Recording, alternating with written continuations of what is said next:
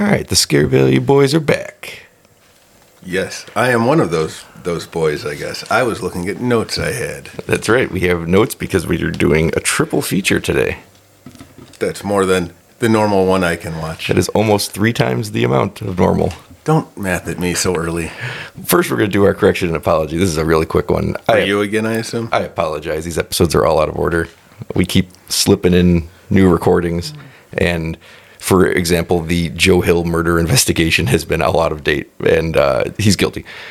He was. No. Oh. That episode hasn't come out yet, but we'll get to it. No. Oh, okay. No, we- if you were following along the uh, Lady No in the one. Dunes saga, The saga. Yeah, we yeah. actually did it fine. It's just that our foreign correspondent brought it up on the birthday episode we recorded after Freddy versus Jason, so now everything's out of order. I was lost as soon as you started naming episodes. Well, we did Jaws, where this came up. Then we did Freddy versus Jason, where it came up again. And then we did In the Basement, and Ken brought it up from Taiwan, which he hadn't heard Freddy versus Jason, so that's not his fault. I'm sorry that you explained that to me. That was not interesting at all. the things should get back to more in time correctly, but next week could be a disaster. We have something recorded either way, but the goddamn jury duty. Oh yeah, you got called up to So- do your civic duty. Yeah, I haven't got, I haven't Duty. gotten called for jury duty in 20 to Duty. 25 years maybe, and I had to get a new social security card and within 2 days of applying for the social security card I got jury duty, so fuck the government. Yeah, that's our that's our stance Yeah, I officially. I've never had jury duty.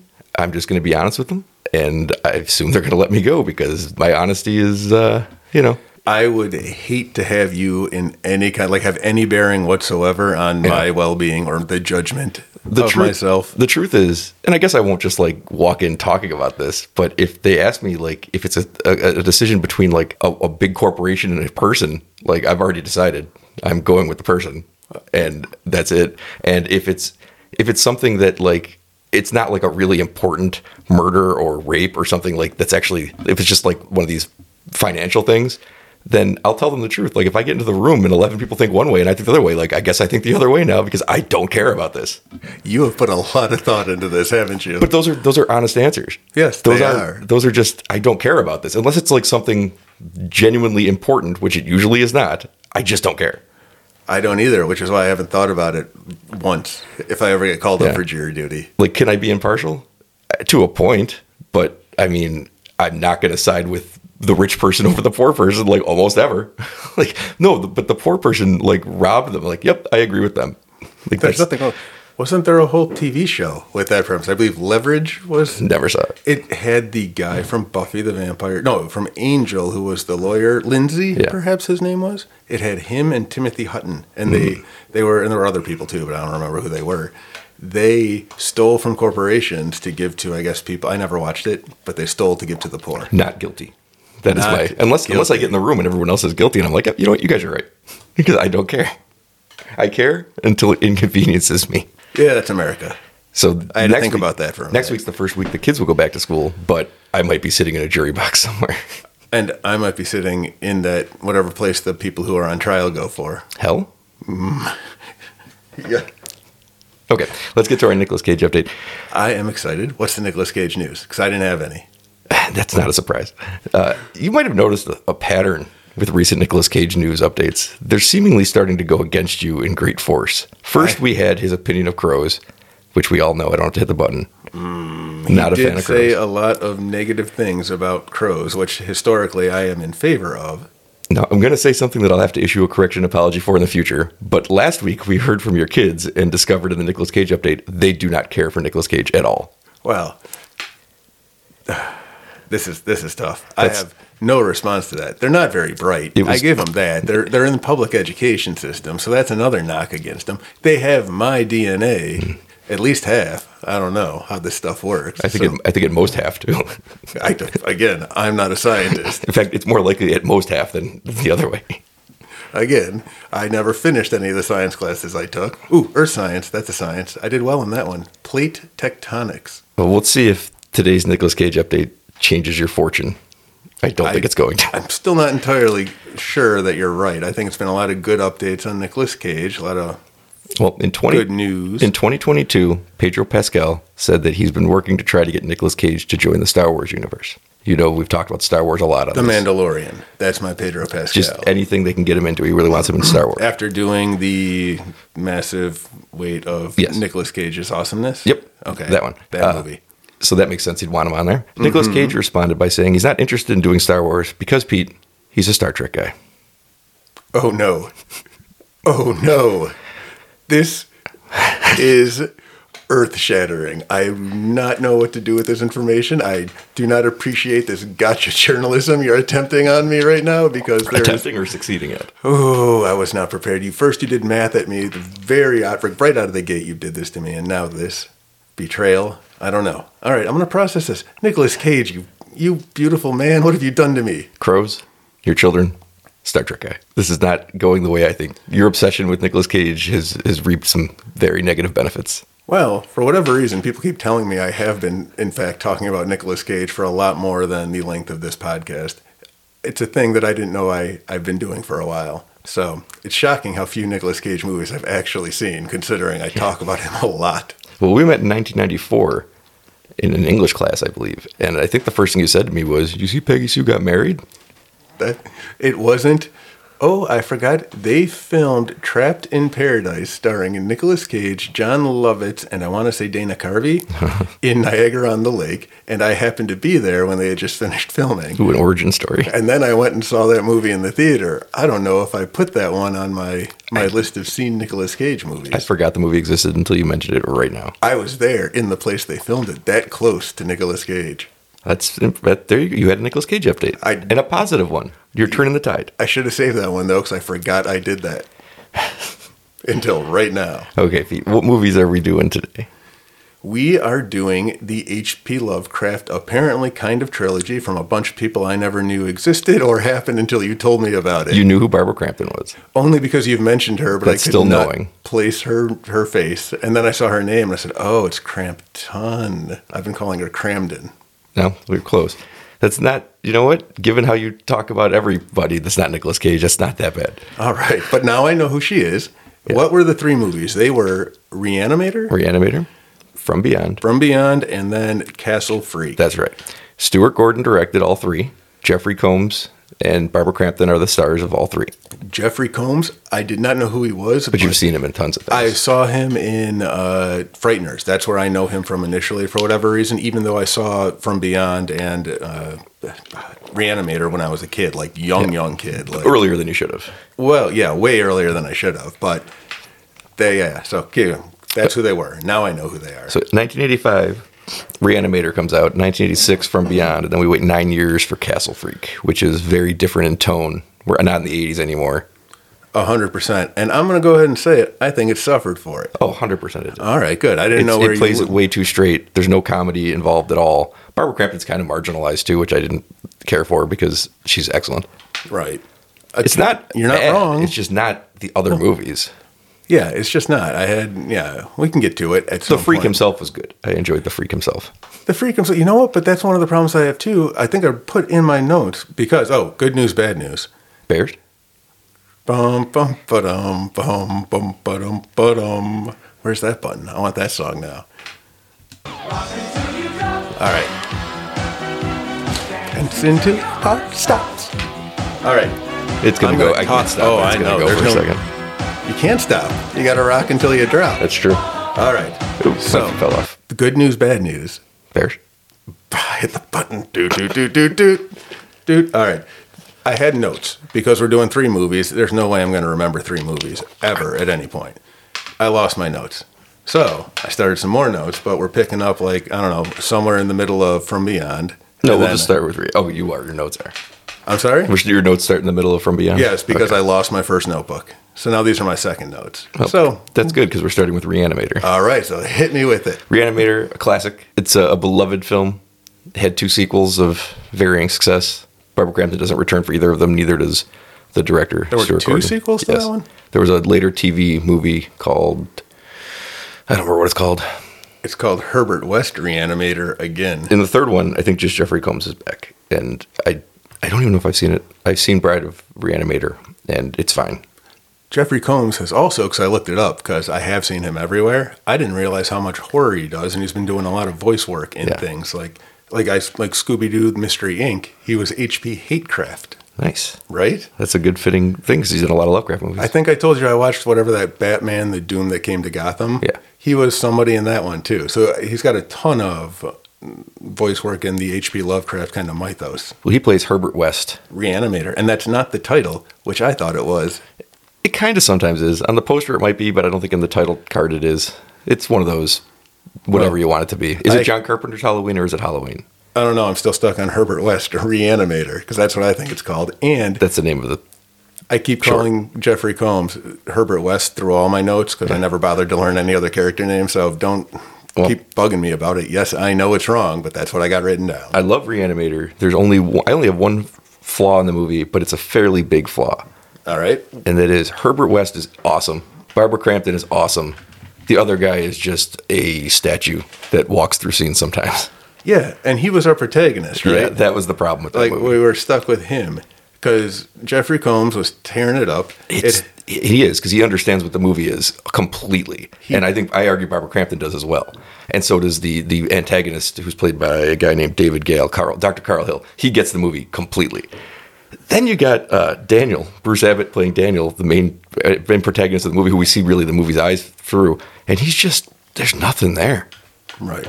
I mean, the story because I reread all the stories for this just to keep up. It's that is your point of view. They didn't change. Like so, I guess they just kind of really stuck to the story as far as who you're viewing. Which means it he from. can't have any kind of uh, Right. He's just the he's, Interest. he's no fun. Right. he's no fun. and it's it's tough. And I didn't. Eh, well, whatever. It's got everything that you want in an '80s horror movie. It does have it does have that. I think we've talked about Psycho Gorman before and how it's just like a such a, a callback, a uh, love letter to those kinds of movies.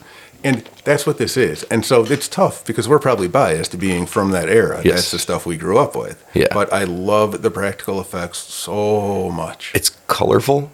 The, the color palette in the movie is, is is great. It's not as good as From Beyond's, but it's great. Uh, it's trashy in, a, in the way that it has to be trashy. The practical effects are crazy good. Uh, tits. What else do you want out of your '80s movie? But for oh, Comedy. the comedy is Comedy's amazing. You know me. You know, I like my comedy. I like my monsters. It's- I'm getting it all here. We discussed before that I think Evil Dead 2 and Gremlins are probably the two best horror comedies. This is I don't hit I don't think it hits that level because of Daniel, but it's not that far off. It's a pretty great horror comedy. yeah, there's real horror in there though. And there's Like, real comedy. Yeah. all right, that's a fair point, but There's a head trying to give head feet. Yes, It's amazing. I like well preceded by the scene where the head is snuck into the morgue itself in a Yeah. in a what a doctor's bag Yeah. with a mannequin head on top of the corpse. The mannequin head thing is amazing. I I completely forgot like this movie the two from beyond and I honestly didn't know Castle Freak was a thing Right. I didn't know they were the same director. I saw these when I was a kid and that was it. But the one that stuck out cuz I saw both of those 80s ones from beyond and what HP West. Herbert West. Yeah, there we go. The thing you've written over and over again. I forgot his name. Hmm. I will say I kept trying to abbreviate it HP instead of HW because I got really tired of writing out Herbert West all the time. So I might have HP a lot in there as well. Anyway, That won't be confusing at all since these are H.P. Lovecraft stories. no, that's what you see the problem I'm having right now. Yeah. All right. So So here's here's a question for you. Uh, this, it's a it's maybe a Mrs. Kittner trap, so be careful.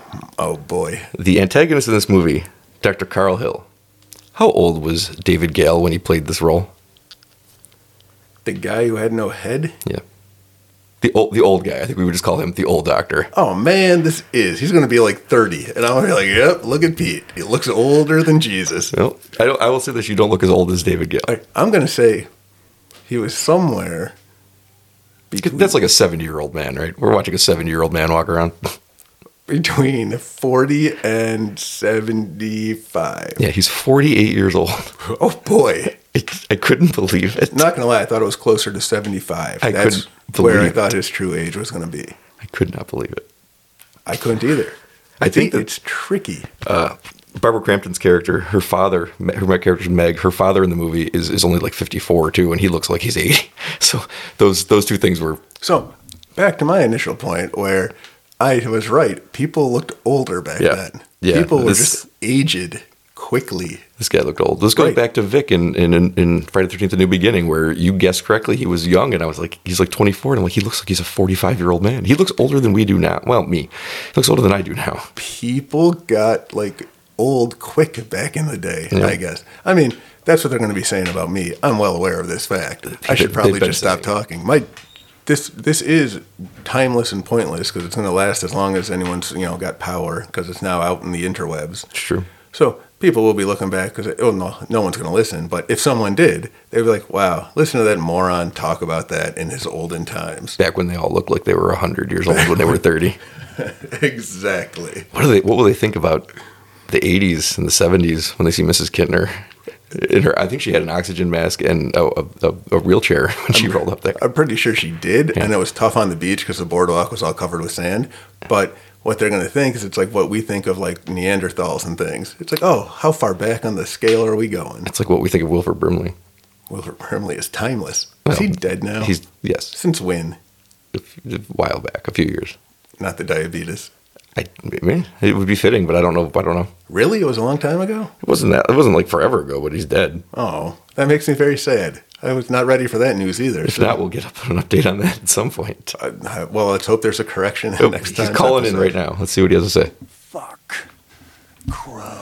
Ugh, Brimley, you too. A two Brimley. They're all turning on me. I didn't know we went to a call-in show.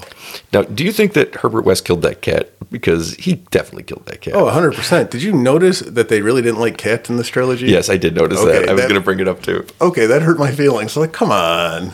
Yeah, when it's made by the same creative uh, people, it, Yeah. it's clear that there's a, a purpose to the pattern. Right. So in, in Reanimator, he killed the cat to experiment on it to bring it Yeah. back to life. What was it in From Beyond? Was there a cat? No, there was that dog.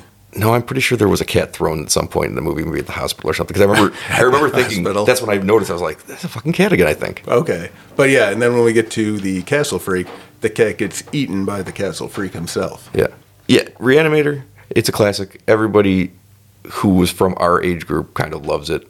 I don't know that it's one of the movies. I think it's far more than From Beyond and way more than Castle Freak. It's a movie that does get discovered by newer generations because it's got that kind of manic energy. and the practical effects Yeah. of the 80s. I, th- is the 80s like a thing? I mean, as far as those kinds of movies, the the practical effect movies, any of that. I just don't know. I think that's I don't probably know. why people keep going back to the movies because they still look more interesting than the CGI stuff. You can't watch things from the early 2000s to the 2010s when it's all CGI heavy. It looks terrible. Oh, right. I uh, 100% agree, which is why I like the practical effects because CGI technology doesn't age well. But there also aren't a lot of good Lovecraft adaptations. So if you're going to start somewhere, you're not. It's not going to take too long to get to Reanimator. Yeah, that's true. There's that's yeah, because Lovecraft is still pretty popular as far as people people discover Lovecraft at all ages. They just don't discover great Lovecraft movies because there aren't that many. All right. It was, you know, I think I mentioned it to you. From Beyond. Well, that's where I was going with my point earlier. From Beyond is the one I remember better. Something about those eels that pop out uh, when you when they turn on the machine really just stuck with my very young brain, and that probably is what drew like just the concept of that movie. Even though I think I like Reanimator better, if I have to choose, but And Castle Freak's the worst one. Castle, well, far and away Castle Freak. I just, I didn't like the '90s. You know, as soon as they started biting off fingers and just went for that shock kind of grossness, um, stabby thing, as opposed to, it's just everything in the '90s had to be more realistic and edgy. Pete, you just ranked movies. Of those three, You yeah, just you just did it. I know. You, Aren't you first proud of time me? you've ever done it in 30 years. I'm surprised myself. I don't know what just happened. I was going to try to trick you into doing it later, and you just offered it up. I'm gonna go lay down. Well, I really Castle Freak. Was, and Jeffrey Combs wasn't as good even.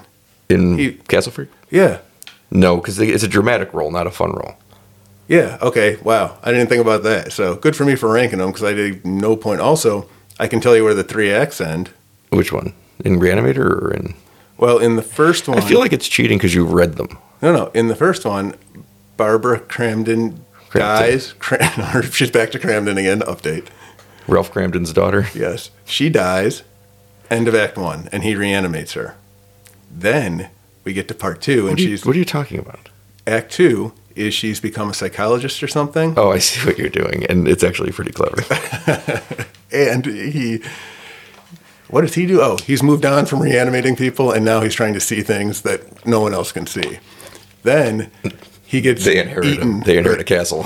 They inherited a castle. That's the start of Act Three. yeah, it's pretty right. Okay, thank you. Pretty good. See? Had, movie had a, a really good two first, first two acts. And then just botched it at the end. I didn't hate Castle Freak. It just is a different movie, and it's interesting. The same three people came together for the same kind of source material, and just did something completely different. Right. I know that times had changed. They also had no money.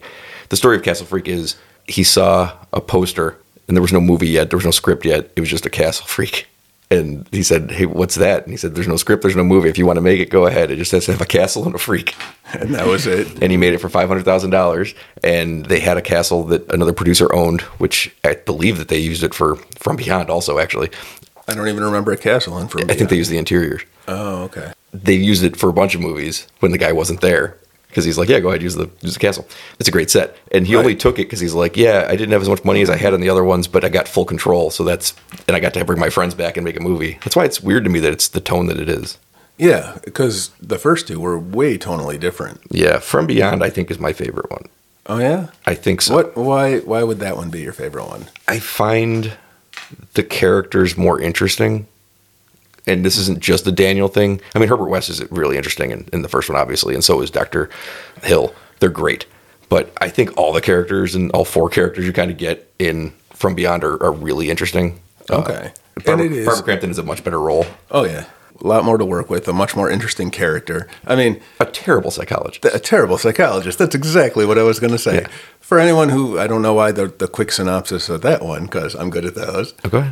Herbert West is working for a guy Dr. Pretorius. Dr. from Bride Pretorius. of Frankenstein. from The Bride of Frankenstein, and um, they he creates a machine, lets you see things that aren't there, like just other realms and such. Those things see you and eat you if they see you. So, you know, he gets eaten, Doctor Pretorius, by the things that are beyond there, which are also the eels, which I remember from my childhood. beyond there. Uh, From Interesting. beyond there. There's my throat clearing. I can edit it if you just do it and I'm not talking. I see. I won't, but I could. Oh, thank you. You're doing the plot. I've lost everything. You lost the plot. I've lost the plot, but you know, Well, he gets institutionalized, and then the worst psychologist in the world, played by uh, played by Barbara Crampton, says, "What we need to do is turn the machine back on."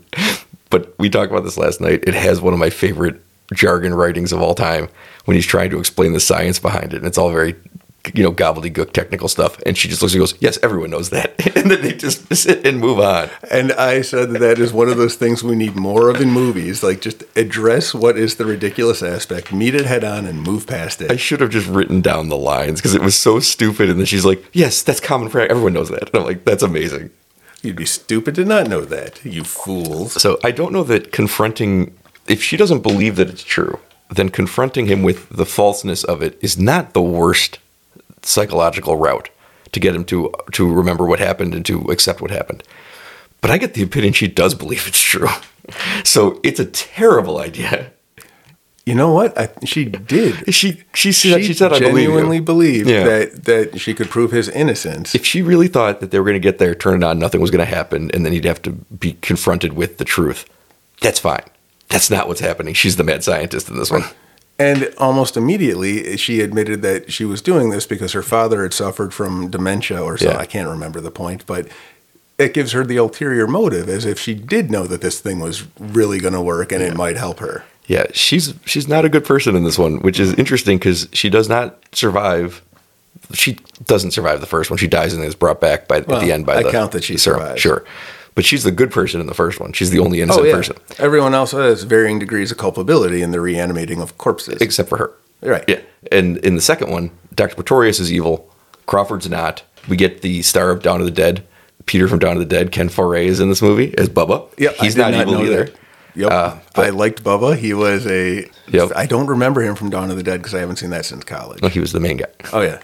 and I, I saw this movie long before Dawn of the Dead, so I didn't realize until this watch that because I, didn't see Dawn of the Dead till last year, I didn't Right, realize right. that like he popped up out of the car in this one. I was so excited. Oh man, I didn't have that excited. I just liked him for the character, but I thought he was a real NFL player because the line is, "I used to play in the NFL," and I'm like, "I believe you. You're a Maybe, giant." Maybe he did. He's a big guy.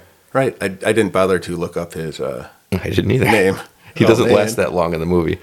He lasted fairly long. Eh. There were only three people for them. Well, four with Dr. Pretorius. He's not a focal point of the movie at any point. No, and he's a monster for most of it. So And then uh, Barbara Crampton is basically forcing everyone to their doom, and then she gets to live. It's very strange, but I liked. it. her laugh at the end of that Yeah. when madness had overtaken her and she was insane, but she was also kind of amused by everything. It was great. It is a, a maniacal laugh for the ages. I also liked the gore effects better in From Beyond than I did Reanimator because there's so many more of them. Are there? I'm trying to Oh, think. when you see Pretorius from the other side and he's just ripping his face off and he's Ah, face. Oh. you're right, there are. But you know what? That that corpse, that reanimated headless corpse. Oh, is- that's amazing. Right, just the whole final act of that one. The act is, I assume, when they've kidnapped her and they got to go rescue her. That would be Act Three. Sure. the rescue. Of, I didn't do it, but yeah, I'm guessing that's right. Okay, because that whole Act two thing. probably starts when the cat comes back. sure. Seems- the very seems- next day, seems correct. They thought he was a goner, but the cat came back. He was making that up on the spot. It's brilliant. No, that was a cartoon that used to play on Nickelodeon. Of early course, I in the know I morning. didn't make it up. Well, how, I am brilliant, sir. I thought you were finally giving credit where credit was due. Lo, these many years. Oh boy. Oh boy. So I did. The, it's just such a memorable character. But you know what? You're right because I remember those eels from Beyond way better than I remembered Reanimator until I watched it again. All right. Good. Thanks. No problem. Okay. Uh, the thing I wrote here is that from beyond, the science checks out, but the psychology is suspect. Each doctor gets worse than the last. Crawford is has his hands in things he shouldn't, but he's not perceptibly evil in any way. No, His- Doctor Pretorius. His mentor was- Pretorius is evil. So is Catherine. I'm sorry, but she's she's doing b- terrible things. Well, well, we But have the then example. She gets put into the hospital, and then there's a Dr. Block who looks at her for like one second and says, "Eh, shock therapy. And I was like, what chain of command is going on in this hospital that each person is worse than the last? Doctor Black was also a doctor in the first movie too at the hospital. I guess. Yeah, no, it was. I'm throwing that out there because I know it because I saw it. I don't trust your eyes. Well, it's true. But and then the the next doctor, right? The one after him, the one who administered the, Again, Dr. Block was a woman. the next doctor, if we're going through the worst progression, Right. was the one who gave her the electroshock therapy. Yeah. And he was visibly disappointed When he that couldn't finish it. He was really bummed. So Yeah. you're right. They were terrible, terrible people It was a weird thing because Catherine, I love Barbara Crampton, obviously, but she's not a good person. in that movie. this movie. I hope she's a nice person in real life. She seems lovely. Okay, great. Uh, she's not a nice person in that movie. Her character's not a nice, not a good person. So when they're threatening with electroshock therapy, I'm like, yes, but no. She's got it But coming. Maybe I she's about to cause more deaths. She causes Bubba's death by turning the machine on. Now, the question, right? Yeah. And then she said, I'm sorry afterwards. Yeah. Now, is the argument that they were evil to begin with and the machine just enhanced it? Or is it they went evil because the machine was Who? working Pretorius and. No, they were evil to begin with. Because Because- Crawford doesn't turn evil because of the machine. Bubba Right. doesn't turn evil because of the machine, and neither does Catherine. She's just obsessed with doing it. But she's willing to cut more and more corners. Yeah, but that's not because of the machine. It- Well, it's because she sees what it can do, I guess. And I, well, I, the point was. But not because she's, I think, seeing. Well, maybe her whole character changes. yeah, it's becoming influenced by whatever the Beyond vibes are. Maybe. I don't know. But again, like you just said, HP or Herbert West, Crawford Tillinghast himself did not really. He was always Yeah, he was always fine. self-sacrificial, trying to be the hero, and he was exposed way longer than her. Yeah. So I don't know what my point. And I was. think Pretorius was always. I don't think they'd name him Dr. Pretorius if he wasn't. yeah, because that you said that was That's Dr. Frankenstein's. You meet in Bride of Frankenstein. That's his mentor, the same way it is here. oh okay. And as we talked about last night, despite the fact he's playing completely different characters, Jeffrey Combs plays Dr. Frankenstein, Colin Clive's Dr. Frankenstein in Reanimator. And he also is playing basically Colin Clive's Dr. Frankenstein in Bride of Frankenstein in From Beyond. Because at that point, he's been broken by his his the, the, his tests you know brought back the monster and it's ruined his life he doesn't want to do it anymore it's dr pretorius who kind of forces him further and further down the road of doing it even though he doesn't want any part of it he's in he's- both movies, in the second in, well, in, Bride and of From Frankenstein and Beyond. From Beyond. Okay. So even though they're not the same character, it is like seeing Herbert West if the whole world had been destroyed by what he did, and then the next movie he was the character in From Beyond. Instead, there is another Herbert West movie, and he's just the same. right, but so- I did not watch that one for this podcast. No, I didn't either. I've seen it once. It's okay.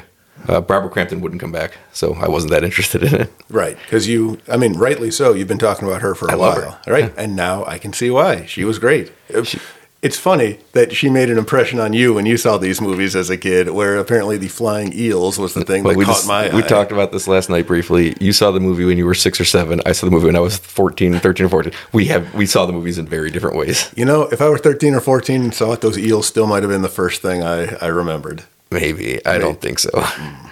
So There were long. eels. They were flying.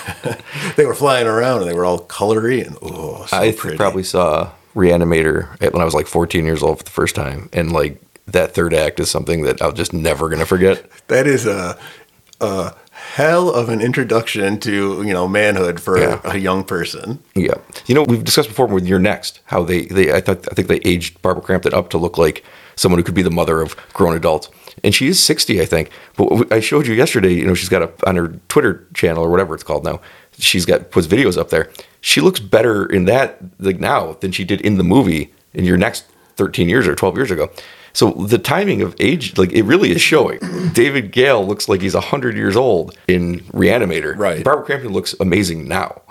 Right, which shoots any theory I have about people in ye olden times aging really hard and fast because she apparently No, is. she's not from the olden times. She was 20 when they made Reanimator or something, and now she's you know now it's now modern times where we're older, where you could age and you could still look great. I guess so. Yeah. If you don't have work done, I say plastic surgery is just a, a terrible choice, and everyone should avoid it. I'm just so happy she's back to making movies all the time because she's Why did she excellent. come back? She-, said that uh, I watched the uh, Castle Freak. I watched the version where Joe Bob Briggs talks about it, and she was interviewed on it. And you mentioned that you went away for a long time. She's like, yeah, the roles just didn't come, and then 10 years later, the roles started coming, and they were much better, and she's getting much better roles now. So, because we talked last night about that, uh, I think that a lot of the horror directors they grew up horror fans, and Oh, if yeah, you're a of horror course. fan, you grew up watching Reanimator and From Beyond, and you're like, they like Barbara Crampton's amazing. Why don't we cast Barbara Crampton, and then we'll write we'll write her something really good. We'll write, and that's you know it all came full circle around. Right. And it's it's horror more than I think anywhere else that has like a real respect for the people who like Yep. the the stars, like the scream queens. Like who else? Older women don't usually do well in Hollywood. I mean, I was gonna say Jamie Lee Curtis, but she won an Oscar for a completely different movie, so I guess. But still, you get that main lead starring role in a giant hit movie. You better be playing Laurie Strode. You know, what I mean, I don't. She's not even the lead in everything ever all at once. Although Michelle Yao is, and she's also, you know, I think in her fifties or maybe even sixty. So Okay. uh, th- those roles are getting better. Yeah, they are getting better. Yeah. I'll agree. But it's uh it's different. I don't know that I feel horror it's always been that way. They they've cared about their Well, oh, final old, girls. Old people are creepy, so you got to have old people. Because, well, yeah, but I mean, the young stars now are still. Well, we got the whole. What is it called? The legacy. Yeah, legacy Yeah. sequels. I there's an idea that's always been floated around by the people that played the characters in Friday the Thirteenth that they should make a Friday the Thirteenth movie where all the final girls come back to fight Jason. And I thought that's the best idea ever, and it's so unique an idea because some of them first one's in 1980, so that's 45 years ago. like that's that character's going to be 65 years. old. Like that's interesting That would be a really and you can interesting all the movie. way down the line, and it's you can have you know a new character, so there's a, yo- like a young person like you expect, but then the whole legacy of all the survivors that would be the greatest thing ever. Yeah, But of course, they're not doing that. that sounds really good. Yeah. like any of the crossover. Well, that's not even a crossover. That's all the same franchise. That's just like the ultimate legacy sequel. right. That would be really fun It'd be unbelievable. until we get the multiverse of of the horror movies. The multiverse of Jason. of uh, the multiverse of Jason and Freddy and Michael Myers. Ooh, Right. They It worked. should- It worked for the MCU for a time. for a time.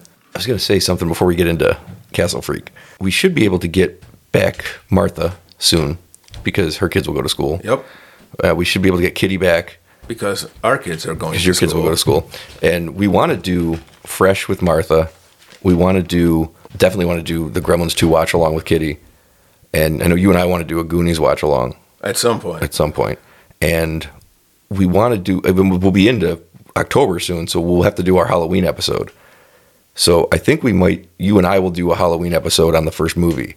We might have Martha back on for a series overview, which might take two episodes because a lot of movies in that series. Halloween? What are we up to? Which That's one it. has the most?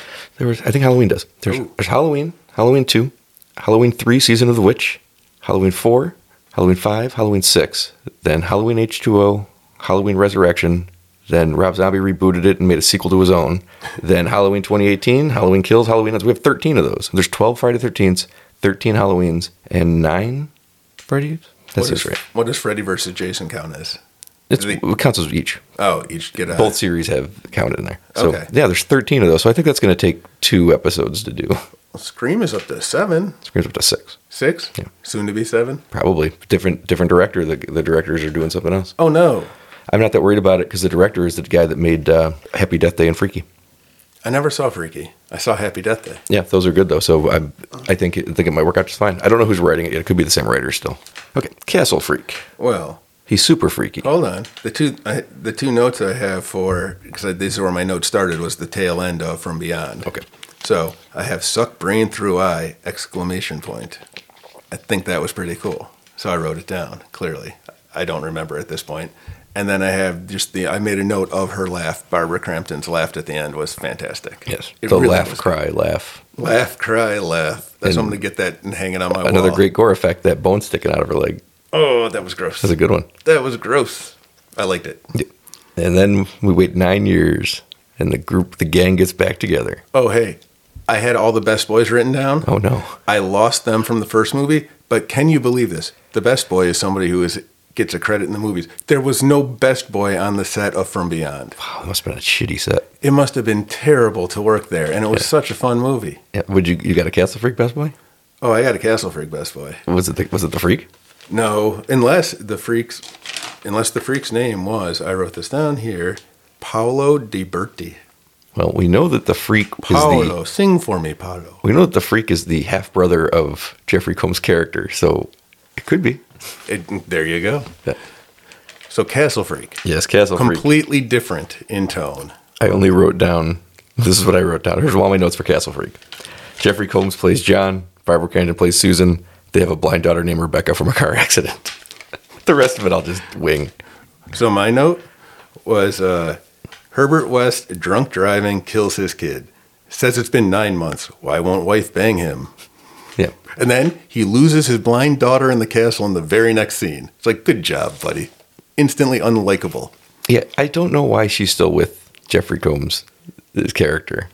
It was, a, w- but in this, she had nothing to do in this movie. She was That's- really just kind of, She's uh, she's Rose burned in in uh, the oh second. no, a fate. Oh, Insidious terrible. too. The rose She's burn burned. fate. You don't want to get Rose burned. Definitely. It's worse than normal burned. the the character that I understand this is- we talked before. I don't like these redemptive arcs for characters that don't really deserve redemption. Now he made a mistake, right? I guess, but like don't drink and drive with your kids. Yeah. Drinking and driving is a terrible mistake to make. Drinking and driving with your kids is an unforgivable mistake to make. Those are, t- you know, I mean, they're both kind of unforgivable. I don't even know what I'm saying. But then to not understand why your wife is still angry with you nine months later and can doesn't want to sleep with you. he does fairly ask her, then why did you come with me here? And that's a fair question. yeah, you know what? I didn't think about it because I couldn't get past my loathing for the normally likable Herbert West. I know. And then the whole movie is just him grieving, and I get it, but like, also you deserve it. I know. It's you know. I think part of the problem for me was watching all three quickly. Yeah. I want to root for these characters now because I've watched them three times. So to have such an unlikable character, but if you watch it just for what it is, this is a story of a person who doesn't necessarily need a redemptive arc. And like you said, You know, what one of the problems with the movie is, I think, is that in in Reanimator, Herbert West is very a young, crazy mad scientist. Yeah. Susan is a young, or Meg. I'm sorry, Megan was a young woman with her whole life in front of her, and she's vibrant and interesting. And then you get to From Beyond, and she's a young psychologist, and Crawford is a young scientist. research physicist or and whatever. They, they have their whole lives ahead of them. And now they're just old parents with like a grown daughter. It's like the, the time jump doesn't work. You still look young. You still, uh, you can, you don't have to be unfun and parent, old parents. Well, it's it's the tone again because Yeah. if you're taking it for what it was, like the story it was, a much more you know serious H.P. Lovecraft story or you know film. I, I guess it's all right, but again, he's such a terrible character. I just feel Tough. like there's only nine years between the movies, but they jumped at 18 years. The character, the ages of like what the characters Oh are yeah, playing. you're right. It is only nine years. In my head, it was like twenty years later because of how old they. And they have seemed. like a near adult daughter. And it's like, you were playing younger, more interesting, and then you're too young to be playing the older characters you're playing. Which, by the way, this clearly teenage daughter who they're like, like the castle freak is like, well, let's take her top off and stuff. I'm like, this is not like there's no nudity from her, but I'm like, just taken down to a bra and things. I'm like, what is happening? Yeah, she in runs this? around in a bra for most of the third act. Right. I'm like, what is this? We've already established that she's a teenager. Why is this happening in the 90s? I like that uh, Barbara Crampton figures out very quickly. She has very little to do in the movie, but I do enjoy that she very quickly figures out his sexual trigger and immediately is able to get him get her away from his daughter by starting to unbutton her blouse. And I thought she just thinks Castle Freaks like me. She's seen Ray Animator, but it's it's a it's a clever play. That wasn't her first rodeo. She's No. done this two times before. That's right. She knows what what's what. I enjoyed that, like for how little her character's given to do. She she's and, and how questionable it is she's still in this marriage in the first place, and she's moved to this country with him. She does some very good parenting in that moment. yep, she assessed it. Again, Yep. that's experience. Immediate assessment. that is experience. Yep. She's dealt with Herbert West for years. She, now, She's no stranger to the male gaze. even when it's one eyed and freakish. I did like the freak in the movie. I thought he looked great. I went back and forth on the freak. I, I think sometimes the skin suit that they were wearing, I, I, I don't know, just some of the scenes. I, thought- don't know. I thought the performance was really good, and it's I don't know. I, I really enjoyed. It. I thought it was a very fully realized character, more so than like Barbara Crampton's character was because they yeah, I'll didn't give, give you, her. anything. I'll give you that. He was way more developed than. Yeah. I don't know. Just not. Uh, after You, the you know first what two, annoys me such when I a letdown. you know what annoys me when I see movies and I just I love a character or I love an actor or an actress and then they just get marginalized by a movie. And Insidious Two is the one I always go back to because I love Rose Byrne and everything. And then in Insidious Two, she doesn't have anything to do with any of the three plots of the movie. And they did it to Barbara Crampton in this one, and I just I just hate it. That Insidious is another example of a woman who should have left her man long, long before, Yes. and they don't know why they're in that marriage. I still. feel like the only reason her character exists in the movie is to try. It didn't work for me at all, but I'm saying a certain type of viewer could watch it and be like, try to soften the Jeffrey Combs character because his wife is so cold to him, even though he completely deserves it. But you know the kind of people I'm talking about who will watch this and be like, oh, just give this guy a break already. He doesn't deserve a break. But Right. because her only position in the movie is to cons- constantly shrill at him about his failures. That's I think it's supposed to soften his character so that when he sacrifices himself, you can you can be like, okay, I can redeem him a bit. I think that's the only reason it's there because she has no other side to her. Right. And I was thinking it's uh it's similar to The Shining at least as this you know character who's got the alcohol problem and is trying to be redeemed. Yeah. But I don't know. I Well, the reason it bothers me though is because I've seen Reanimator and literally the day before or two days before, and I saw from from Jeremy on the day before. Barbara Crampton is char- charismatic and electric and just a wonderful actress. I mean, she's great in everything, but for the, she gets the genre movie, she gets it completely. And then this one, she's like, just yell at your husband that it doesn't make sense you're here, but it, it- I, Right. hate, I hate that. it was weird. You're not but- using your best assets. No, and that's something you've been on lately after Yeah. watching. Well, the asset People is do that things. she has great chemistry with Jeffrey Combs in all of these movies, and then this one, it's like turn it off. It's like why then cast them? like cast someone who I don't haven't seen twice. Her her in movies with where it works. Well, maybe that was the another thing they were hoping would make the redemption arc work. It's was- actually, it's actually one of the problems with Reanimator is that she has no chemistry with Daniel, and I don't know how that's even possible. Well, because- she has chemistry with the freak. because yeah, that's true. There was a lot of There was you know chemistry. what the freak wasn't bad. He was It's pretty good. it was good. It was just again that that more gory. More, I think he gives the movie its best scene when uh, he is suckling at the teat of the uh, Oh, see, that's another one of the yeah. That it's the gross. Like I guess I It is, was but it thematically is brilliant, and Oh, I think it's the okay. best scene in the movie. It was such a 180 from Yeah. those first two movies. I Yes. guess I was not ready for it at like five o'clock in the morning when I started watching it. I, when we brought up doing it, I thought maybe we would just do the first two, and then I thought, you know what, we'll never do the third one then. Well, so I never knew the third one existed. Yeah. I think though, now that I'm recollecting, I do believe I probably did see it when it was out in the 90s. But I just- I remember renting it when there were video stores were a thing. Oh, yeah. I remember renting it because the, the cover is very cool. I don't remember It was that. this castle freak, and you see the little guy in the corner, and it's like, oh, that looks. Oh my god, I do remember that Yeah. that cover. I have a lot of memories. Probably if you showed me the covers of Yep. VHS tapes, I'd be like, I know that movie. Yeah, and I thought that looks really good, and then I remember watching it and being bored by it. Oh, But I okay. think I saw it before That- I saw. I the think other- that's mine too. That was my recollection of No, this was boredom. '94, so I probably saw this after Reanimator. I probably didn't put together that they were the same things. I didn't see From Beyond until later. Okay. because I don't know what it is. For some, well, From Beyond doesn't get the attention that Reanimator does, but it also it just doesn't really come up. Reanimator comes up a lot, and I feel like From Beyond doesn't. and I, I kind of like From Beyond better. Okay. I, I again, I, I don't remember how I ranked them. You said I ranked them at the beginning of this podcast, and I did, but I have I switched think you put my Reanimator ranking. first. I think I put Reanimator But you first. said barely. Yeah, I'm gonna I'm gonna stick with barely. In fact, now they're both tied for first, and Castle Freak is a distant One, distant. one third. thing that helps those first two is that they both have excellent antagonists. Dr. Pretorius is great. Dr. Hill is great. I mean, Oh, Do- yeah. Herbert West is an, is an antagonist too in the first one, but those, He's those kind two of main. not. Herbert West is kind of No, is he's the- Catherine. He's Catherine in the second one. That's the thing. They kind of flip roles because he's the one who's driving towards doing things that he shouldn't be doing. He's not the ultimate evil of the movie, No. but he's kind of responsible for a lot of what happens. I mean, all of what happens in that one, and Catherine's responsible for a lot of what happens in the second one. And yeah, that makes sense. I Yeah. guess I haven't, but I want to root for him. See, that's the problem. Who? Jeffrey Combs, whatever role he's in. oh, I, I like him in Herbert West a Yeah. lot. I don't separate the actor from the, the character he's portraying. Like, I just want to root for you. Yeah. I want you to win. I, li- I like him in Reanimator a lot, and I mean he does more to do in Reanimator than he does in From Beyond. But that's like I said, he kind of flips with Barbara Crampton. Barbara Crampton takes the lead, Right, and in From she's Beyond. great. They both Yeah. are great as the as the mad scientist. I think Barbara Crampton does an incredible job. I mean, she's better as the sex pod version in From Beyond than she is the buttoned up psychologist version. But the the change in just the way that her like she looks at things in that movie is is pretty great. From when you see her with the you know buttoned up with the glasses and she's just uh, you know stoic, and then when she gets loosened up by whatever happens to her, at the when she sees From Beyond, she's sultry and it's a completely different character. And she, like that's not easy to do to No. play completely two different types. Right, to do the switch and be convincing and both Completely sides convincing, Of, yeah. of whatever you're playing. Like she doesn't seem like she's even the same person. No, uh, it was good. Yeah. I was, you you know what, man. The beginning of that movie was so long ago compared to the ending, and a lot happens in the first two movies. So my memory is notoriously bad. Yeah, I don't know why we made you do three. I don't I don't know. know why you volunteered to do three. I don't know why either. I seem to like trying to do these things. But two of the movies are great, so that that helped. Those are the ones I remember from my childhood. Yeah. Were those two?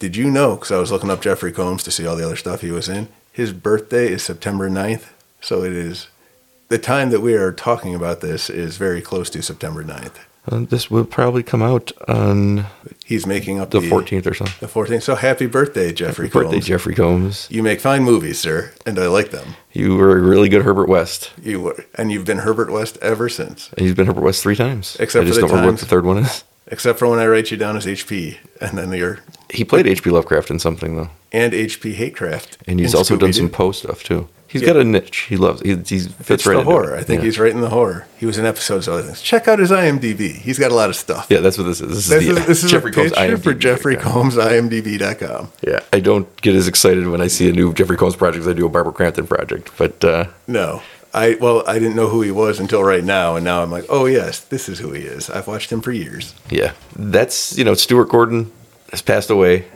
the, the director of the three movies.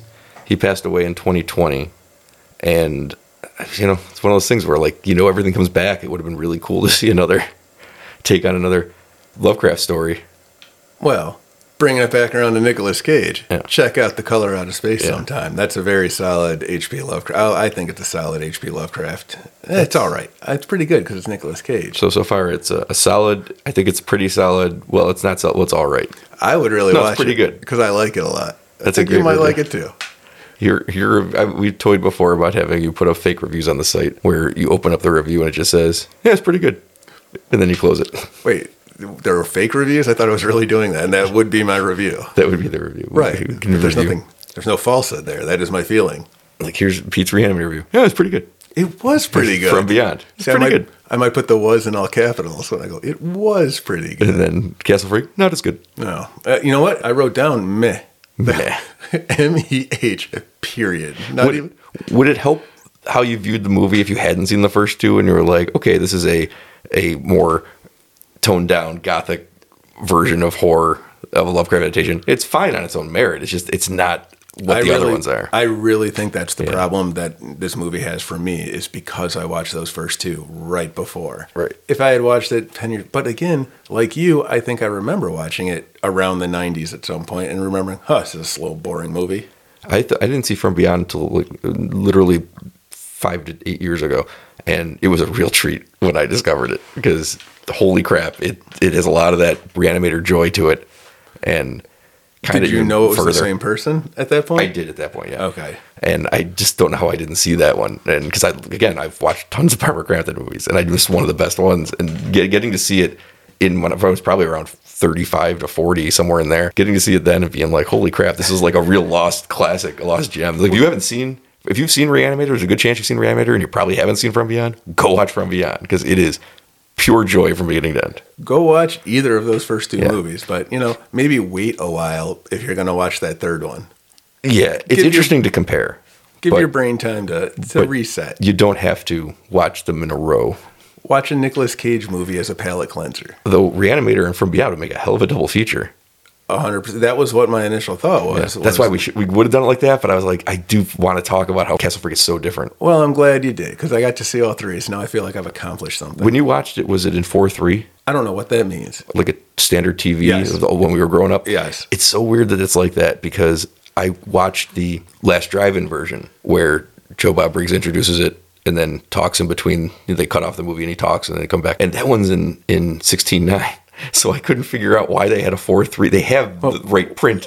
Well, four three is where the black bars are on the Yeah. sides of the the TV. It's guys. what TVs were when we were growing up. right. That's the size of them. But then the widescreen used Yeah. to be where there are black bars on the top and Then bottom. they just changed how TV sizes. Right, because now TVs. Are, so what is the sixteen or what- 16.9 is the size of the widescreen TV That's a that we widescreen. have now. Oh, okay. And movies are actually shot. You'll see movies with black bars still on the top and bottom because actual cinematic movies are shot in like 233 or something like that. They're, they're shot in different, it's actually more compact. Mm. So, but TV is now shot in the 16.9 style that our TV is. So most movies will just get kind of like scanned to 16.9 because that's how they were closer to what they were shot in anyway. I remember Multiplicity was one of the first movies I saw where they went to what the pan and scan. Yeah, it from was horrible. where they couldn't fit a widescreen on home viewing, so the they would just take the scene and then like make the camera move in. I remember post. the exact moment I gave up on pan and scan movies, though. It was, I'd seen Scream 12 times in the theater. You'd seen it almost as many times. And I watched it, I bought the video when- back when VHS was a thing because DVD hadn't come out yet in 1996. Or if it had, no, I think it was a couple years away. I pop in the videotape and I'm watching the movie and I'm only seeing two thirds of the screen, and I've seen the movie too many times for it not to drive me insane. There were little literal actors whose performances I remember on the sides who aren't in the movie. They didn't even bother to pan and scan. They just cut them right uh, drove out. me insane. So for that movie in particular, this didn't happen often. They actually put out a VHS with the black bars on the top and bottom. I think I remember that there was a big debate for everyone who is way younger than us, where what was better? Do you watch a movie with those black bars where it's kind of annoying because it doesn't fit your TV? Yes. Or do you go for that pan and scan where they chop it up and edit it? And the reason it was a problem back then is that TV screens, even if they were bigger because they were square, you were getting so you were losing almost over a third of the screen to put a movie in proper aspect ratio. right. Now that's why they changed the TV screens. So eventually, the whole world adapted to my hatred of watching Scream and missing so much stuff I saw in the theater. There's a clear cut winner. It's like the Blu-ray and well, Blu-ray was a new technology, but what was it? Beta and VC, VHS. Yeah. Those Yeah. two. Yeah, so thank God they changed it though because it I don't know. Like you go it, now that nobody talks about it, but uh, people are like why are movies they're not dying dying. Barbie just made billion dollars and Oppenheimer's at 800 million dollars and Barbieheimer, as we call it. Talk to Me in the made a ton of biz. money. Like, movies I make really want to see Talk to Me. it should be out on VOD soon. I'll buy it as soon as it comes out. What killed movies is that TV shapes changed. That's I will say this until the day I die. It's not Netflix. It's not the. It's that you can watch actual movies that look like movies now, which you couldn't do when your TV shape was different. That is true. Well, yeah, I remember the advent, or not the advent, but the progression of TVs. They've just got like everyone knows it. It's gotten bigger. It's gotten better. The big screen TVs Yes. back in the day were still the tube television. They were huge, square, giant, heavy ass TVs. Oh, now my- they're now they're light. You can put a 75 inch TV on your wall. I don't have one that big. You don't either, but you can. You know, like I have TV in my bedroom, right? And because of just the way it is. I, oh, I I went to the movies last night to see Slaughterhouse, and I'm sitting in the back row, and I, I love sitting in the movie theater, and I'm watching it, and it's great. And then I get home and I'm watching Castle Freak on the, the, the TV, and I'm like, it doesn't look that much different to me because of just the proportions, how close I am in the size of the TV. I don't need to go to the movies. right. You throw in too that things come to home video within you Yes. know, a month or two. Back Mm-hmm. in the day, it'd be a year. When a movie came out a year later, you could expect to be able to rent it. But Not if- own it, rent it. if my TV was still a square, it would not be the same. And I, I like the only person that ever loses my mind about how I think that's what killed movies is that they put a they, they really put a full cinema in your house and they made it affordable. And of course, what is the what does movies have to offer? Better sound system. Stale popcorn if you go on a I weeknight. did eat some delicious stuff popcorn last oh, it's night. so good. I prefer stuff popcorn, as you know. But I do. I do know. I've watched you eat many, many a bucket of terrible, terrible popcorn. when we worked at the theater many many moons ago many many werewolf cycles ago the uh, That's how we tell time now. we had a bin that was just for show popcorn for show that you can't serve it it was just it wasn't buttered it wasn't salted it was just there because it would hold up and like look at our popcorn Right. Months and months old. but we actually had to make fresh popcorn all the time when they came in because it was just one little machine so that was kind of a calling card of the place was how good the popcorn was but we did have a bin unsalted we had to change every week or so the, the one that just sat there for months it was delicious I had to put fresh popcorn in Yeah, because you and we'd ate have to so wait. you ate so much of it. i wasn't the only one i don't know why you're letting yourself off the hook on this well, it was a lot gone, and I remember I'm such a nice person that I put the new stuff at the bottom and shoveled the old stuff up to the top layer so that we could have like a, a Yeah. process of aging for you guys. I don't know what it was about that. It was so good. Kitty, when I when I go to the movies with you to review something for this podcast, we bring her home a popcorn bucket. She will keep it for a week and eat her way through it, just sitting on the counter. Which is weird because there's butter all over that, and I feel like that's not holding up as good. I'm not sure it's butter, but whatever it Yeah, is, it's it's not definitely butter. sitting there for a week. I don't put butter on my popcorn usually. Sometimes I will. Most of the time, I'm just like, I just want the shittiest popcorn I can get because I just want something to do while I sit here in the theater. See, I want lots of butter, so then I can't hold anything, and I spill my drinks all over myself. I, I saw seven movies at the Buffalo Dream. We can get to that in a second. The Buffalo Dreams Fantastic Film Festival. In the middle of that, I drove an hour and a half to see a movie that was only playing in Canandaigua. Do you eat popcorn at all of these movies? No, no, no, no, no. And You should. It should be a new challenge. No, but what I did do at three of the Amherst Theater ones was drink Loganberry because they have delicious Loganberry. Good old Loganberry. the only place I've haven't had it. had- That's the last time. Well, I've had Loganberry since then, but I remember it being at that theater. It's delicious. And I went to Slaughter House last night. So I've been to the movies like 10 times in the last week and a half. It is a lot. I did have popcorn last night, though. of course you did. Was it stale? no, it was actually uh, pretty fresh. I was pretty disappointed. For a Wednesday? Is that when Yeah. you would have seen that? Yeah. It was actually pretty fresh. you know what, Midweek though? popcorn. I think I think Barbie and Oppenheimer are still drawing people. So, and I think every the movies coming out this summer are actually doing fairly well. So there's probably too many people for them to keep it too long. Okay. You know, they used to just make garbage bags full of it, but now I see them actually popping it all the time. So I think that they might have gotten Away told to from not that model. Wow. They're tightening up the popcorn budget at movie theaters. My guess is what happened was there were so many lean times they were just like, yeah, just keep doing this, and then they got busy. They're like, we can't do that anymore 'cause we can't even. That's the best popcorn, though. Fresh? It really, yeah. No, the old- I, I disagree with you, though. I Oh, know okay. you like it, but ugh. No, you're wrong. Uh, so the Buffalo Dreams, I keep Fan- eating it, but I don't like it. the Buffalo Dreams Fantastic Film Festival wrapped up, and I have all reviews. By the time this is out, they'll all be up on the site for the seven movies I saw. I saw seven of the eight horror movies. What were the seven? I What didn't see reviews? one because I had to drive my mother to her colonoscopy. Hello, hello, Brian's mom. I She doesn't hope you're listen to feeling this. better. She doesn't listen to this. Why would she? She was- She's a Nazi, if I recall her, my history correctly. She, uh, no, she, it's her that can't recall her history correctly. Oh, that's right. And she taught me she, so that's where you get it from. you have a blind spot that's math. I have a blind spot that is the heroes and villains of historical society. and and which side we should be rooting for. Those are our characters on this podcast, except for your math thing's real. And my ADHD. Your what? Hmm? Yeah. The first movie was What, Lurks, what Lurks Beneath. We discussed it. It is it's the follow up movie to De Influencer, which I don't want to talk about anymore. We don't talk about the influence, the one thing that you you have you struggle to find positivity with. You know, uh, I liked What Lurks Beneath a lot more than De Influencer. So there's that. All right. Then there was a movie called Wintertide that was really good, slow. You'd hate it. All right. but it was an interesting version of kind of a zombie apocalypse, except it wasn't they weren't zombies so much as like they had their life sucked out of them and they were sucking the lives out of people and for it, making them kind of like themselves and it was really good. And then I saw a really a movie I really really liked called uh, The Once in Future Smash. All That right. is- I'm intrigued. It's a brilliant concept.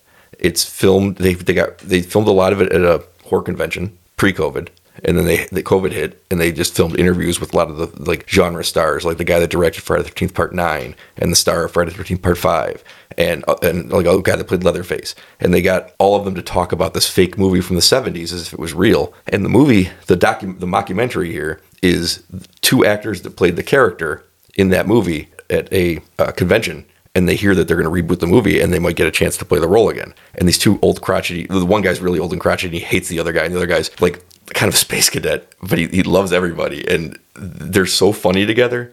And the movie itself is really, really funny. And even the people that come on to do the talking heads thing, sketch parts, they make poke fun at their own history and horror, but it never pokes fun at the genre or fans of the genre. It walks a really fine line towards Just the people, the directors, the real actors making fun of themselves. Yes. Okay. Yes, and, it- and it's oh, there's some really funny bits in there of people just like the guy that wrote Friday the Thirteenth, the original Victor Miller. He's he's like talking about the original movie. It's called End Zone Two. Is the movie they're remaking, and End Zone One was a movie where they they made they actually made an hour long version of End Zone Two to put in a double feature with this. And the reason there's not a third act is actually explained in the documentary.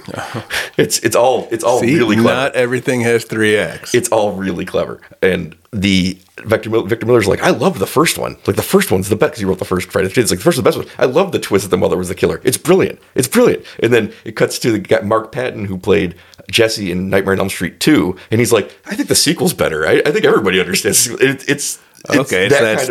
style. All right. And What it was gets- the name of it? the once in future smash. Okay. And it gets funnier and funnier as it goes on, and it goes in unexpected ways. And I really, really love that movie. And I think I saw that they're recording. They, there was a Q and A after, and I think the, the co-director said that they're they are they got more stuff for the Blu-ray. So I think there's going to be a, a release coming that'll package it all together, and I'm really excited about that because it's it was the real treat, Okay. and real clever. And Um, Well, then you to film and sold me on that one. and then to film a movie and posit that it is the movie that we're talking about and there's no third act on it because as you learn in the documentary there's a reason there's no third act on it anymore Okay. it's pretty great what else did i see I don't even know what number we're up to. I lost count. that was long three Ago. i saw the thing is those are only three i've published so far so it's hard to remember oh i saw a movie called zaman dark which is i would best ex- describe it as an experimental movie that looks like gorgeous and the sound design is one of the best i've ever heard but it's a movie where almost nothing happens Okay. And- so another one for me to avoid. you would avoid it but i thought it's it really makes you feel each moment that matters in the movie because there's only like eight moments that matter in the hour and a half so it's it was an interesting experiment to watch and Okay. it is gorgeous and the sound design again was just incredible so it had it had a purpose and i, I get it I, a movie you can't watch twice but something that i watched once i'm really glad i watched it in the theater with the sound and the the big screen One of those movies that is worth it going to the theater for. yes Okay. And the stale popcorn. i remember the last movie i watched was called fang that was the one you were going to come to and then you found out it was at 9.20 and you were like never mind. That is way too late for a normal person to go out and see a movie. but I loved Fang. Which one was Fang? You Fang told was- me- A kid, he's he's got a mother played by Lynn Lowry, who is another uh, genre legend. She is uh, as Alzheimer's or dementia or something. I think it's Alzheimer's, and his life is very very difficult, and she needs full time care now. And the nurse comes in to, to work with it, and he thinks he gets bit by a rat. I think he did get bit by a rat, but he thinks he's turning into a rat.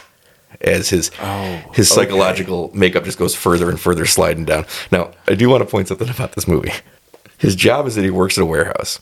I've worked at warehouses. The person that directed this movie has never worked at a warehouse. it's painfully obvious, huh? Feet. It's a pretty big building, and that's fine. But there's, I would say, no less than two dozen people that work at this warehouse.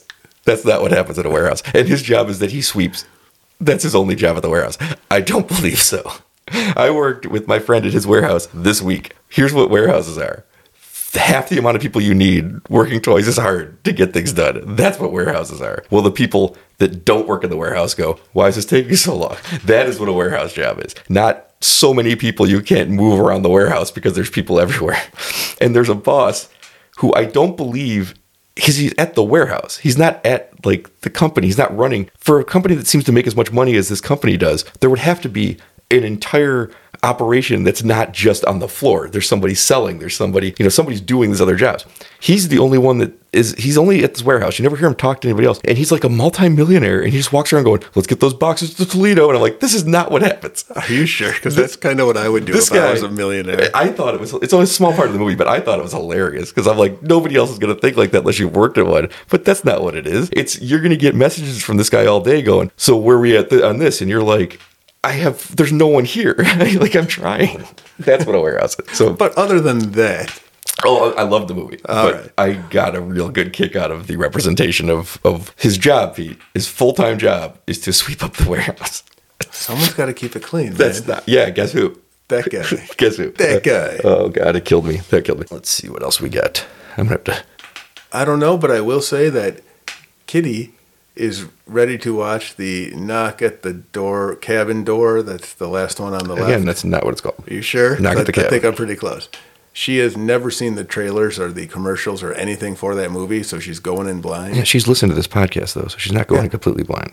Well, yeah, I'm not going to say anything because I've We've told talked her. about it on this podcast. We haven't talked about it on this. pod- We have only talked about the. we talked fact- about it with Martha on this podcast. I don't believe you did. Well, guess what? Kitty doesn't remember any of it. That's good. So don't listen back, Kitty. We're going to watch that movie. I saw a local production called The Demon Behind the Glass that I really liked too at the film festival. Okay. It was completely shot locally, had really, really great special effects because it's another very low budget movie. But another one where like they're finding really good actors.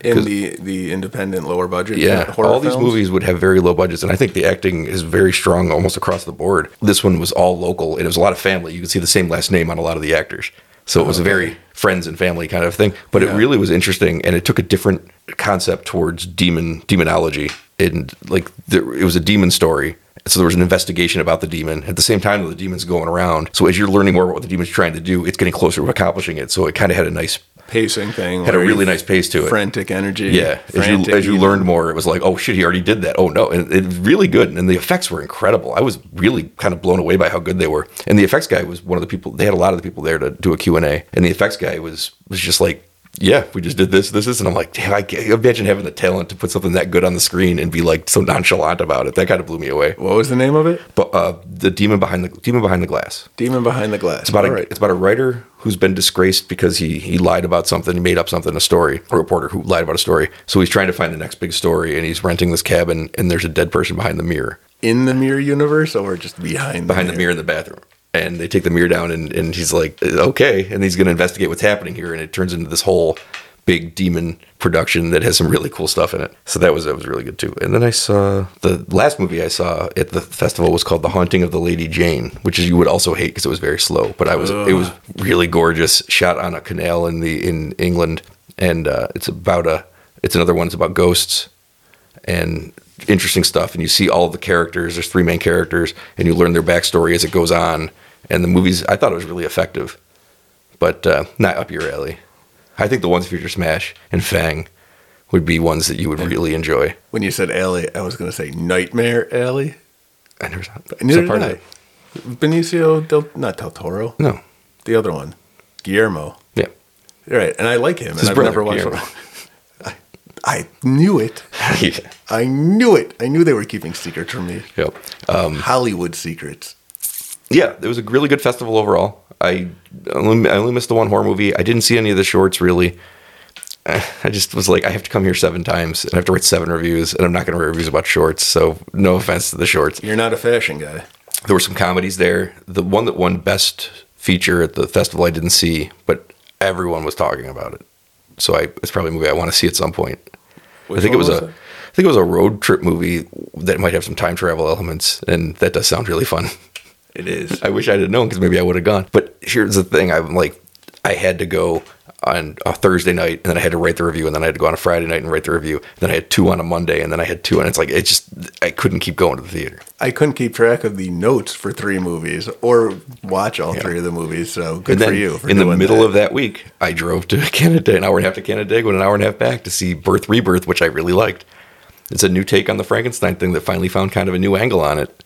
oh, It uh, there's been a lot of Frankenstein stuff. and they're lately, almost right? always the exact same no matter what you dress it up it's always the same basically the same exact thing it's i write about this movie all the time because they keep remaking it it's it's it's what happens when you bring death to life and that's literally what it is and it always goes the same way and i really enjoyed that this one doesn't even give you the back half you know the back half because it's always the same story it focuses on the cost of creation of life and i really liked it like he had to get a second job no it's about to afford his chemicals. a nurse who loses her daughter out of nowhere to an illness and then she finds out that the the pathologist or whatever uh, downstairs, the morgue attendant, has taken the body because she's working on a scientific experiment to bring life back, and it's about the mad scientist and the grieving mother and how far they'll go and it's it's in the cost of how she has to develop the formula is a personal physical cost to to the one of them and how far the mother will go and it I thought it was really really interesting and you know who plays the nurse Carla from Scrubs Oh, I haven't And she seen was- Carla from Scrubs in a really long she time. was excellent Where's Zach Braff these days? he was the child Where's Donald Faison? Faison. he was also the child Ooh, well, that would make sense. Yep. They were brothers. they were they were they were uh, They were brothers. they were yeah They were they were whatever it's called when those twins are stuck together conjoined, yep not Siamese anymore. She lost her conjoined twin daughter, played by Zach Braff and Donald Faison. That is a movie. If you put Nicolas Cage in there, I will see that. Nicolas Cage played the MRI machine. Perfect. He was great. He let a lot of brrrr, and he was really good at it. Did he keep shouting about crows? Because I don't know if I could sit. He had through no that. crow opinions in this movie, Awesome. I'm in. I'm but back. he did say, "I hate people named Pete." Oh, that's a tough one to recover from. I'm gonna Is- have to is it- meditate on that. Is it better or worse than I, I'm a Star Trek guy? It feels more personal. That's for sure. I think it hurts more. Yeah. Oof. So that's all the movies I saw lately. Well, and Slaughterhouse, which I really liked because it was ridiculous. I'm excited for Slaughterhouse. I expected Slaughterhouse to be a movie that would just repeat the same joke over and over, and I wanted to see it because I thought it would be funny every time. which is a movie about a killer sloth. a sloth that slowly moves towards you as the person just screams in the corner and then eventually gets killed. Because It- this is a low budget movie, yeah, right? It Yeah, is yeah. the opposite of that. It is a sloth that drugs a drink. You see a little furry hand pop into frame and pop pills into a drink. It zips up a sleeping bag and throws a girl off of into the river. It's it, it's the opposite of what I expected, and I loved it. Okay, that sounds like my kind of movie. I, call, I told you the phrase I came up with last night, and I did write about it. It's subverted stupidity. Which I like normal stupidity, so That's- subverted stupidity sounds even better. it's equally dumb to what I thought it was going to be, but that's what made it so funny to me was it was unexpectedly the exact opposite. And the absurd. Yes. See, I'm swinging you around. It was- this is what makes a horror movie. It was, and I watched the theater. It was a pretty full theater. They got on board with this movie, and by the last act, they were howling whenever you'd see the little little hand pop into frame or his little face. It's like, what's going on? It's it's it's killing people. Will it translate without a crowded theater? Like I if you're think at so. home, It's yeah. so it's so stupid, and it knows it knows it, and it's the best kind of stupid. All right, Slaughterhouse. Slaughterhouse. Nice. And they like they never wink like that about how stupid that title is until near the end when the boyfriend shows up and he goes, "It's a real slaughterhouse in there," and they're just like, "Oh man, come on, let's not do that." And I'm like, because they know we've ramped up the script to go with it. well, it's the promise of the premise. Yep. It comes back to drag me to hell. You know what they gave me? Got dragged to hell. I I really hope that we get another one because I think there's more jokes to tell in this world. Slaughterhouse too. No, Pete, Slaughterhouse Five. Kurt Vonnegut special. As soon as I, when I finished the review, I was like, "They gotta want to make Slaughterhouse Five. They have to. It's it just it sells itself." can bring in time travel. You could. Yes. You can do anything. You've got it all. I like it. I didn't expect. I didn't expect what I got from it, but I got something probably more enjoyable than I expected, and I expected to enjoy it. And that's a ringing endorsement then. Yeah. So In those my- are all the movies I think that have been up in the last couple weeks on the site. So that's a lot. That is a lot. I watched a bunch of H.P. Lovecraft movies and read a bunch of stories. Well, we're heading towards spooky season, so things are going to get things are going to get fun. Yeah. We're going to have to cover Halloween and Do we have to? You know what? The kids told me that we shouldn't do Halloween. We should watch we should say we're watching Halloween and then watch Detective Pikachu and talk about that instead. why do they have better ideas for our podcast than we do?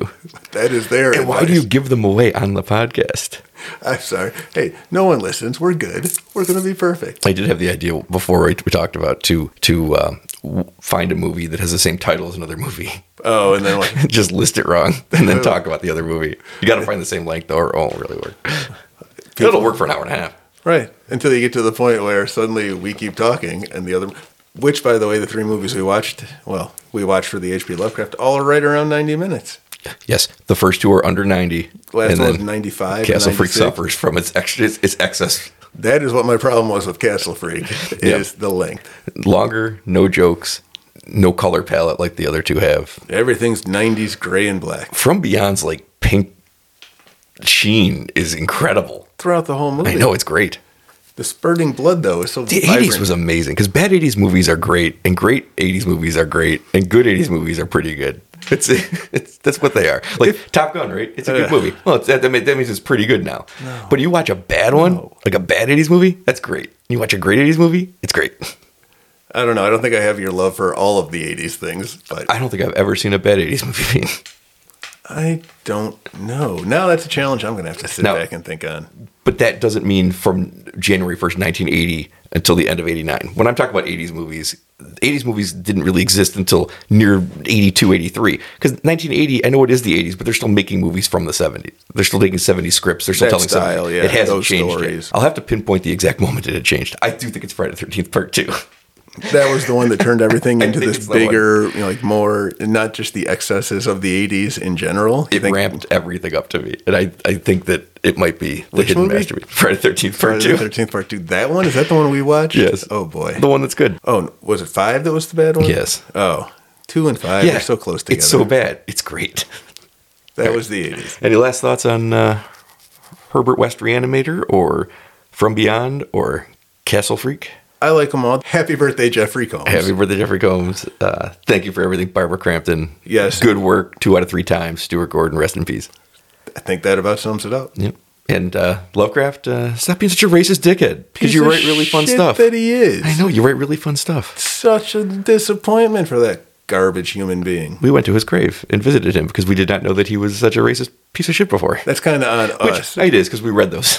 we read that, and boy, oh boy, we, uh, we weren't good at context. no. The '90s were a different time, and we've all learned. Not everyone. What a downer to end on. Remember to vote, everybody. All right, we'll see you later.